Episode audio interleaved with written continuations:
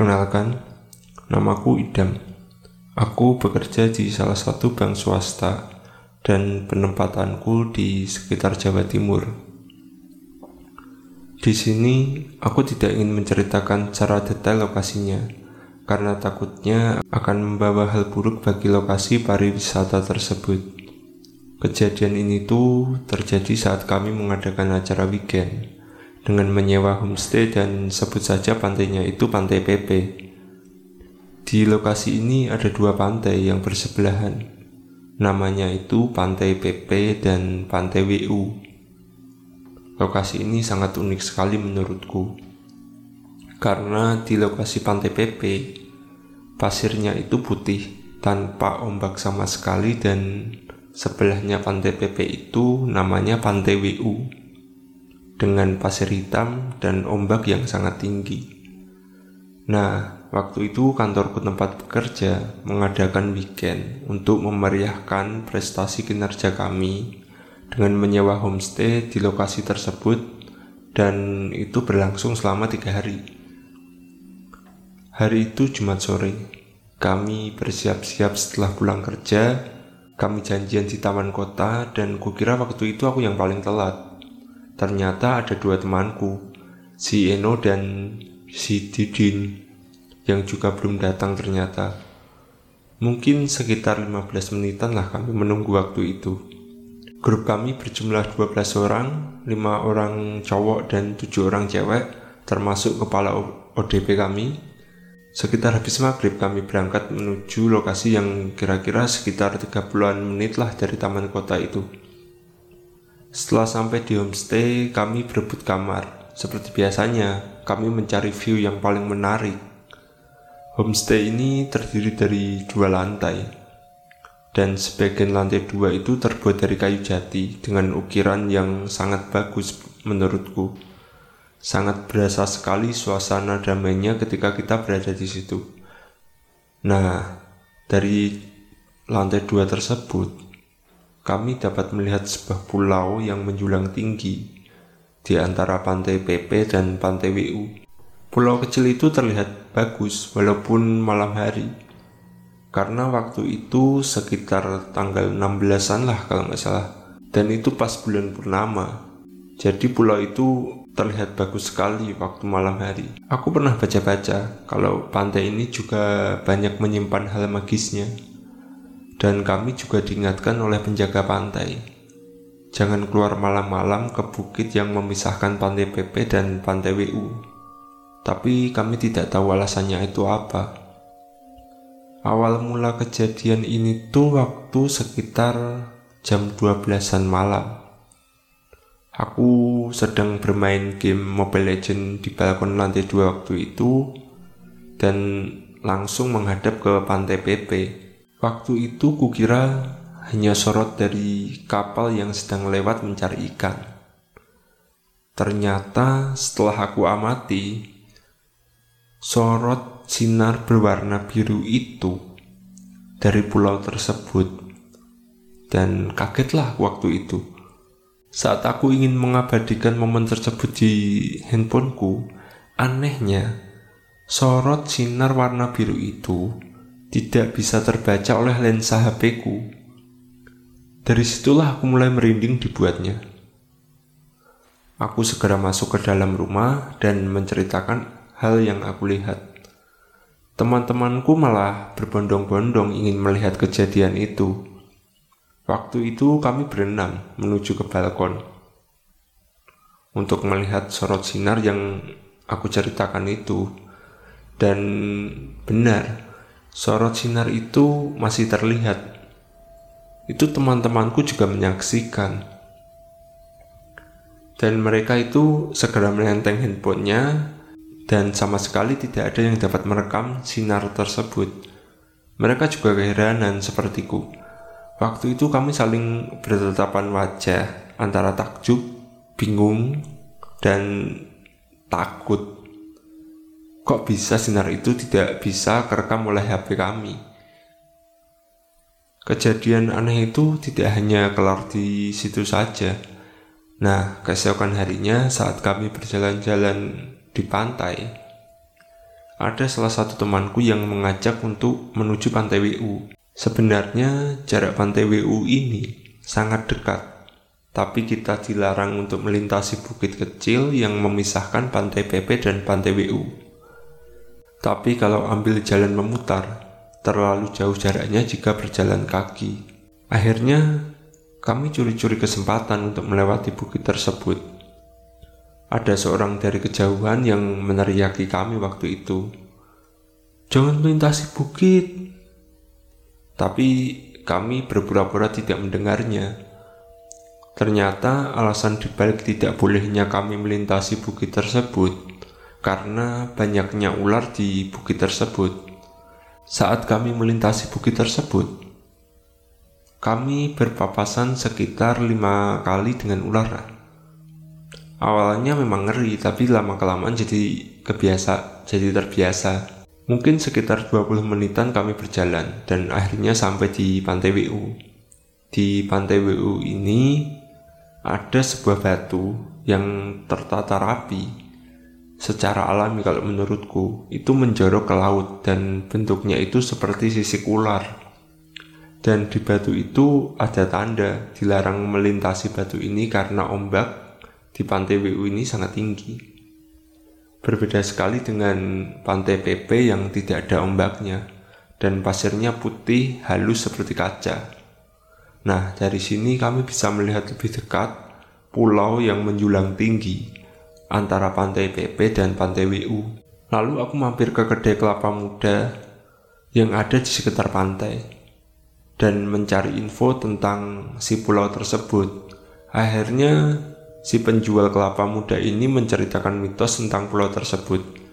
Ternyata itu adalah cerita tentang Mursada, Raja Mina, dan seekor ular raksasa. Dan menurut mitos yang beredar di situ, batu yang menjorok ke laut yang mirip dengan sisik ular itu adalah jelmaan dari badannya si ular yang sudah dipotong. Makanya banyak warga di situ yang mengkeramatkan batu tersebut. Banyak mitos mistis yang beredar tentang asal mula si batu itu, tapi aku hanya mendengarkan saja cerita dari si penjual itu. Dan pulau yang menjulang tinggi itu, konon katanya adalah bagian dari si kepala ular tersebut. Dan tidak ada satupun orang yang tinggal di pulau tersebut, karena banyak ular laut yang sangat beracun yang mendiaminya. Lalu aku bertanya sama si penjual, Bu, semalam kami lihat sinar biru dari pulau tersebut, dari homestay tempat tinggal kami. Nah, itu pertanda apa ya, Bu? Si penjual itu hanya terdiam dan menggelengkan kepala. Lalu kami menjelaskan kalau sinar tersebut itu tidak bisa kami rekam di handphone, padahal kami jelas-jelas melihatnya. Dan si penjual itu hanya bilang, Wah, saya tidak tahu menahu mas. Jawab si penjual itu. Cuma hati-hati saja kalau lagi di laut. Soalnya banyak yang suka lupa diri. Dan sering ada korban tenggelam karena ombak. Nah, aku bilang lagi. Loh, kan di pantai PP nggak ada ombaknya, Bu. Iya, Mas. Tapi kalau sudah masuk ke perbatasan kan ada arus bawahnya juga. Itu yang sering menyeret orang sampai hilang. Terus itu mas, teman-temannya diingatkan jangan foto-foto ke ujung batu ular. Sambil menunjuk ke arah teman-temanku, ibu penjual itu mengingatkanku. Ternyata ada salah satu temanku yang berjalan sampai ke ujung batu ular itu Padahal sudah banyak orang yang mengingatkan. Aku segera membayar es kelapa mudaku, lalu pergi ke batu ular tersebut dan mengingatkan temanku kalau itu berbahaya. Karena di situ itu ombaknya sangat tinggi sekali. Nah, mungkin gara-gara ulah temanku itulah kami jadi kena imbasnya. Malam hari saat kami sedang asik mengobrol di balkon, si Eno berteriak minta tolong. Kami segera berlari menuju ke bawah. Ternyata ada salah satu temanku yang kerasukan makhluk halus. Bicaranya mulai ngelantur. nggak jelas, dan anehnya dia berbicara sambil mendesis, mirip seperti ular. Sangat ngeri waktu itu aku melihatnya. Bulu kuduku tuh berdiri semua dan perasaan tegang bercampur takut pokoknya susah buat diungkapin. Kami membaca doa bersama-sama sambil memegangi temanku cewek yang kerasukan ini. Si Didin berinisiatif untuk memanggil si penjaga homestay. Sekitar 10 menitan si Didin datang bersama si penjaga homestay.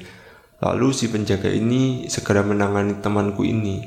Diajaknya mengobrol makhluk yang merasuki tubuh temanku ini. Lalu dia tiba-tiba marah sambil berteriak dan melotot.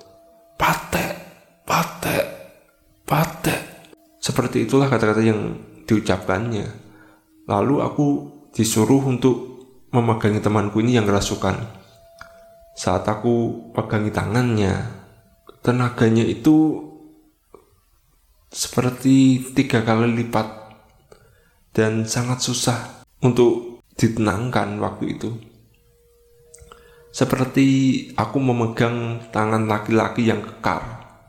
Lalu dia berteriak di depan mukaku sambil menampar tanganku yang memegangnya. Mungkin seperti ini kata-kata yang diucapkannya.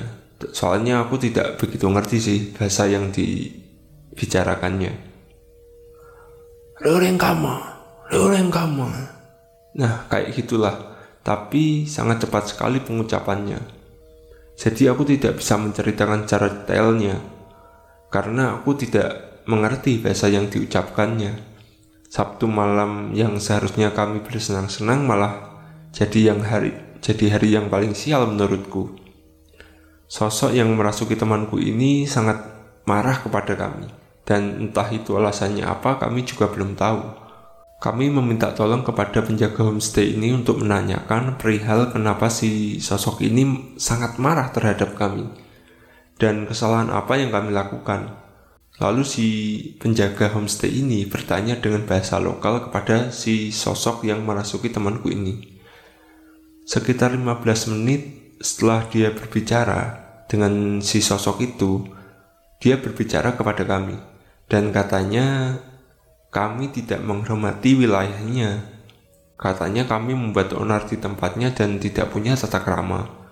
Kami bingung waktu itu kesalahan apa yang kami lakukan dalam waktu dekat ini dan kami semua berpikir masing-masing. Aku coba bicara lagi dengan penjaga homestay ini. Pak, tolong tanyakan kesalahan apa yang kami perbuat sehingga sosok ini marah dengan kita.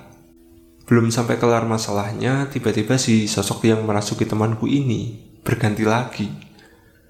Kali ini tenaganya berkali-kali lipat aku aja yang memegangnya sampai jatuh karena tenaganya ini. Ini lebih seram lagi. Posisi temanku berganti. Sekarang tangannya itu seperti sedang menari-nari, tapi tangannya meregang. Seperti dia itu punya cakar, tapi masih mendesis seperti tadi dan anehnya nada suaranya dan nada bicaranya juga berubah. Kali ini memakai bahasa Jawa, jadi aku mengerti betul apa yang diucapkannya. Dia itu berteriak-teriak sambil menari-nari layaknya seekor ular. Sopo sing ganggu turuku? Gak duwe sopan, gak duwe toto kromo. Gue ngerti rak. Aku sing nguasai daerah iki. Itulah yang diucapkannya. Waktu itu suasana semakin bertambah parah. Si Eno sampai menangis ketakutan waktu itu. Begitu juga dengan temanku cewek yang lainnya. Entah apa yang kami perbuat, sampai dua sosok ini sangat marah kepada kami. Lalu si penjaga homestay ini menelpon temannya meminta tolong. Katanya dia itu juru kunci di pantai ini. Sambil menunggu bantuan datang, kami mengajak mengobrol sosok tersebut sambil mencari-cari kesalahan apa yang kami lakukan.